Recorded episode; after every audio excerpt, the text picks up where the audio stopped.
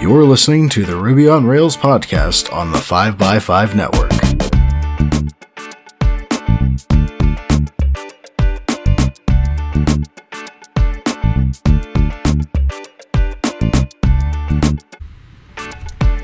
You're listening to episode 338, and I'm your host, Brittany Martin. Rachel Green is a web developer based in Houston, Texas, with experience in building B2B e commerce and enterprise applications. Her skill set includes experience with programming languages, systems, and tooling such as Ruby, Erlang, JavaScript, and AWS. She is also a regular contributor to open source projects and co organizer for tech related meetups. Outside of tech, Rachel is also involved with civic engagement and advocacy efforts and is passionate about the potential for tech to do good for others. When it's time to relax, Rachel can be found curled up with a good book while baking bread. It's great to have you on the show, Rachel. Thank you. It's great to be here. Uh, I've been a longtime fan of the show, so it's definitely an honor to be able to chat with you. That means the world to me. So, Rachel, what is your developer origin story? Yeah, so I would say that there's probably two parts to it. So, my first exposure with web development in general actually came when I was in high school. I uh, decided to procrastinate when it came to taking that required computer class that they have you take to graduate. And my senior year, the only computer class that really fit my schedule was webmastering, uh, which this is in 2009, so webmastering wasn't really a thing at that point, probably, but that's what they called the class. and so with that class, I actually learned um, HTML, a little bit of CSS. Uh, we still learned some of the older Adobe products like uh, Fireworks and Dreamweaver and Flash, and it was really interesting. I even got to in the class by making like a a portfolio site for a friend of mine that was an artist and liked to do drawings for people. So I thought it was really interesting. But then I went to school and uh, kind of tucked that away. I decided to study electrical engineering, and so with that, I started programming uh, actually with MATLAB. That was the first like real programming class I took, quote unquote, was my my freshman year was learning how to use MATLAB. But then I got used to using Python uh, as another elective that I got to take as part of my degree, and then that summer before my senior year, I worked for a professor actually working on a website that he had come up with. And that website was written in Ruby on Rails. And at that point, I knew I really enjoyed programming, um, really thought it was cool, kind of some of the different ideas that you could come up with. And I think that's when I really kind of fell in love with some of the different ideas that you could bring to life with web development. You know, after I, I graduated, I did uh, a couple, of, I did another type of uh, career for a couple of years, but even then I found my way back to development. So I really kind of see it as happening in two parts. I love that. I think it's fantastic that you can see it in two parts. And I definitely now want to see the syllabus for webmastering because there's so many nostalgic tools that you brought up there. So what an amazing opportunity to take that. And I love that you, you know, found that opportunity with your professor and that brought you into the Ruby on Rails community. So speaking of, you did get some experience with that professor's project, but what is your current experience with Ruby on Rails? Yes. So I I started with that professor. That was 2012, that summer. Um, I actually would come back to Ruby in my spare time uh, every so often, uh, kind of keeping up with things just as I heard about them. And when I took my first developer job uh, a couple of years after graduating, we used Erlang. And it wasn't until I went to a different role working at a, a local startup here in Houston that I was able to get back to Rails.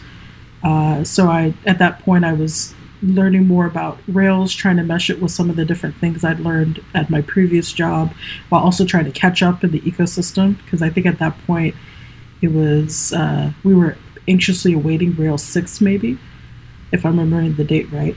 And then after I left that startup, I started working at ChaiOne, where I was hired as a Ruby engineer. So I worked there, was able to join one of their uh, projects for a client, and kind of kept up with it mostly until the end of that project when uh, I switched to a different one for that same client. That's great. So, can you tell us about ChaiOne and your role there? Yes. So, ChaiOne is a bit of a hybrid company. So, on the one hand, we do consulting services for different enterprises, usually within the energy industry, oil and gla- gas, nuclear industry, as well as clients. So, like I mentioned, on the one hand, we do this consulting aspect where we go in, um, our researchers do a fantastic job of working with clients, getting to know what their needs are, so that we can then deliver a product that helps them fulfill whatever business need that they're looking for. Um, and then on the other hand, we've also started our own product called Velostics. Interesting. So basically, you were able to get all this knowledge from all the clients that you've been working with and really found a niche where you could produce your own product. Now, is there a typical stack that you always use when you're dealing with these consulting clients? Especially since we're in Houston, where oil and gas is king. So some clients follow up with that, where a lot of oil and gas is the Microsoft stack, if you will. So uh, it's C Sharp, it's .NET. My understanding is that um, Microsoft has really embraced Angular, and then of course you're using like Azure on the back end, right? Mm-hmm. But uh, some of the other clients, you know, they're looking at a full stack JavaScript. So um, you know, Node, Express, React, uh, as well as anything else you might be using. Um, you know, I've worked on projects that have used Ruby on Rails, React, where we've done iOS development, um, which is another big thing for our clients is that we produce a lot of in-house native apps, particularly on the iOS side as well as on the Android side. So it's kind of just a, a mishmash, but interesting really impressive, and you've probably become quite the expert in learning new technologies. So, do you have any advice on how you can be more self directed learning as a developer? Yes, it's really interesting because there's a lot of noise when you look at web development, right? In terms of what you should learn. Uh, every time you turn around, there's some new article or video tutorial or web series or what have you about uh, aspect of web development that you may have never thought of. From database indexes to you know loading your images in a performant manner to whatever. So i think one key thing that helps me is i have a learn someday list right? Um, so that's a list of things that I, I would like to learn someday but I also have to tell myself, like, well, that's not what you're learning right now. So let's just kind of keep this to the side so we get distracted. Uh, another thing that actually helps me is a list of things not to learn. Because, like I said, there's so many different things, and you can kind of get caught up in like the the shiny object syndrome. I think they say sometimes where everything looks interesting to the point where you don't know what to start with. But sometimes, kind of having those boundaries and saying, okay, well, you know, I I don't really like to look at DevOps. You know, I'll learn what I need to learn for certain things, but that's not necessarily something I want to focus on. That really kind of helps cut down on some of that impulse as well. And then finally, just coming up with your own kind of syllabus in a sense. Uh, I don't know that a lot of us have really had an opportunity to kind of like plan what we would want to learn in a rigorous manner outside of just asking people. But I found that kind of approaching it like you would if you were going to teach a class can really help. I remember reading this great article on Vice about doing self directed learning, and it was basically along those lines. Like, think about what you would ideally want to get out of this class if you were going to take it on this topic. You know, maybe you can only say, well, I want to learn these three things, and you don't realize that there's more to it yet. That's fine. But just say, hey, you know, if I were to take a class, I would want to learn these three things. and I'll know that they're, you know, I've learned them, quote unquote, whenever I have been able to do A, B, or C, and then just kind of chart a plan to get there. You'll want to have some flexibility uh, because you don't know what you don't know, right? You might start out saying, Oh, I want to learn about improving the performance of our database queries and end up in a strange land, so to speak, because that is such a wide field, right? So you want to have some flexibility to kind of be able to start down one path and then walk it back if you realize you're getting too into the weeds of something and risking not, you know, risking focusing too narrowly, but being able to kind of chart a ideal course and to get started is really key. Um, I'd, I'd say another thing that's key is having uh, some type of mentor that you can go to. It doesn't necessarily have to be a formal mentor like at your company, but just some person or some group of people that you could trust that you could say, hey, I'm looking to learn more about this topic. You know, what this is what I do know. What are some things that you think I should look into as well? It could be like a formal mentor at your company, it could be you know, you just posting on Reddit or Stack Overflow or what have you. But uh, whatever it is, you know, being able to find that community where you can ask that question and take in that input is really useful as well. Yeah, so that just altered the next question that I was going to ask you. And I think you brought up a really good topic. And the idea is having a mentor no matter what stage of your career that you're in. I think that we direct a lot of junior developers to go out and seek that mentor. But as we move through our development careers from junior to intermediate to senior, do you believe that any stage of your career you should still be seeking out a mentor? I think you should. Um, I think that it's definitely good to have someone who can be a sounding board in a sense. And I think that as you progress through your career, that the I, I would guess I would say the idea of a mentor changes a bit.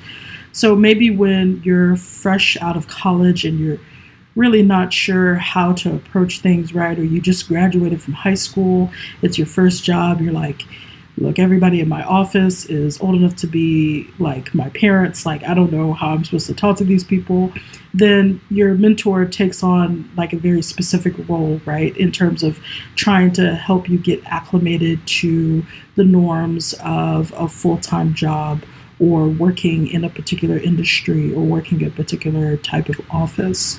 But as you progress in your career, right, it's it's a little bit different. It looks differently. Now it's less about, well, how do I get acclimated to working full time? And maybe now it's more about I'm having to make these kind of hard people decisions because I'm supervising a team or I'm having to make, you know, more trade offs in terms of my work life balance because I've you know, started a family or I'm taking care of an elderly parent or I'm doing whatever. And how do I reconcile that with the reputation I have as somebody who's, you know, uh, going to stay to get it done as long as it takes, right?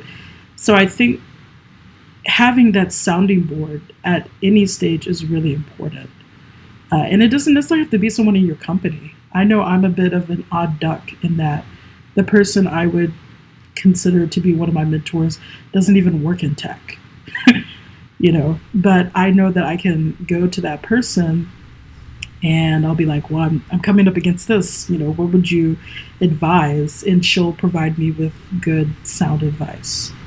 You are so lucky to have that. And it's so great when that mentor knows you've, like, over a legacy amount of time and knows how you would emotionally and theoretically react to something. So it almost really helps that your mentor is not in tech because I think we can all get wrapped up in a lot of the tech world. And so being able to have a mentor that's outside of it, I think would be really valuable. So that's quite smart. So, the reason that we cross paths is because I noticed what an amazing job you do as an admin for the Ruby on Rails Link Slack organization. So, I'd love to hear the story of how you got involved. Yeah, so a few years back, I joined the Slack and I, um, well, I've always been a, a talker. So, I join a Slack and I immediately start talking to people about whatever the topic is. and uh, I like to be able to help people when they're uh, coming up against issues, when they're programming. Uh, like to be able to answer questions. I have kind of taught people informally um, before, and I, it's something I really enjoy. So I I also enjoy doing it over Slack, it seems. And so that I think is what kind of made the previous administration team decide to approach me because they were like, you know, we see you, you're always helping out, trying to, you know, make sure that people are not just civil but kind, um, trying to make this a pleasant place. And we think that you would be a great addition to the team. And they invited me, and I was like, oh, this sounds great. So let me go ahead and say yes. That is a fantastic honor. So, are there any lessons you have learned from being an admin on such an active group? It's interesting. So, for one thing, you know, teamwork really does make the dream work. Uh, because it is such a large Slack, uh, you're not going to catch everything. So, being able to have other people and know that you know if you can't necessarily deal with something at the moment somebody else can step in and help is really useful um, also good for getting that kind of consensus again with the sounding board right when you look at something you're like eh, you know is this something we should maybe keep an eye on or you know how you know maybe this makes me feel nervous but i'm not exactly sure why um, being able to talk it out with other people is really helpful. Um, I would say, you know, like I said, teamwork is a really big thing. Also, uh, you know, being able to observe the community, just, I know people talk a lot about how Ruby and Rails, I guess, maybe seems friendlier compared to maybe some other developer communities. And the Slack just really reinforces that, in my opinion. It's not to say that there haven't been, you know, kind of like little tiffs and things like that. But for the most part, everyone is there to help each other and to grow together. And it's a great thing to see. That's a wonderful view on the community, and we want to thank you for all the work that you do in that group because it really is a fantastic group that we will, of course, link in the show notes. So please tell me about your work with ebwiki.org. Yeah, so that is an open source project that I've been working on for about four or five years. Um, as you can guess, the pandemic really makes everything feel like a blur time wise. But um, it's something I got started with probably 2015, 2016, where in another Slack, a contributor for the site reached out to me and said, Hey, you know, I've seen you in the Slack talking, of course. um, and you've mentioned that, you know, you do Ruby on Rails, you have experience with that. I work on this open source project where we are chronicling cases where people of color are killed by police in the United States. And we want to know not just when and what occurred, but what happened afterward. You know, you know, does is there an investigation? Um, you know, is this heard before a grand jury? You know, or do we see any policy changes? You know, what what kind of happens in the aftermath? I've always been fairly passionate, or a lot of cases, really passionate about understanding the ways that we can use tech to do good in the world. And so when he said that, I was like, you know, I'm let me hop on and see what I can do. And then, you know, five years later, here I am. I'm still one of the main contributors for the project. Um, it has grown a little bit. It's a project that we do have some consistency in terms of volunteers, but it's also a hard project because we are talking about deaths, many of which strike you as preventable, and that's a, a hard thing to do. And unfortunately, it's something that, you know, as we've seen even this summer, is just still so necessary in a lot of in a lot of areas. So I've been working on that, continue to work on that. If anyone's interested in in helping in any way, uh, please feel free to reach out. Let me know. We will absolutely link that up as well. If you have one idea to convey to the listeners about social good and software development, what would it be?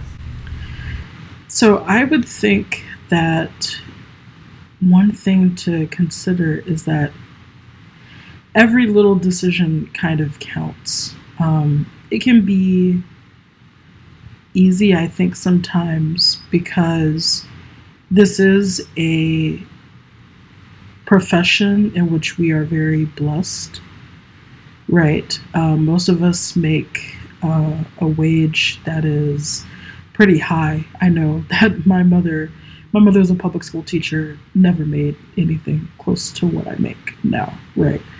Um, you know, I've been able to work from home. You know, I have this job. You know, some of us have like unlimited, you know, PTO. We have all these different perks. And sometimes it can be really easy to get caught up in the day to day of what we're doing and forget how what we do can have such a long reaching effect.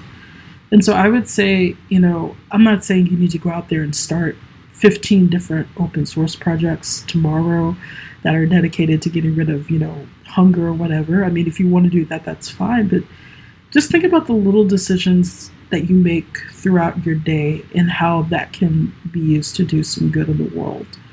Whether it's the projects that you work on at work, whether it's any side projects you might do, whether it's, you know, in terms of if you want to donate to a cause, or even just being willing to smile at the person opening the door for you as you walk into the store. Just consider how the little things you do can add up to do some real good.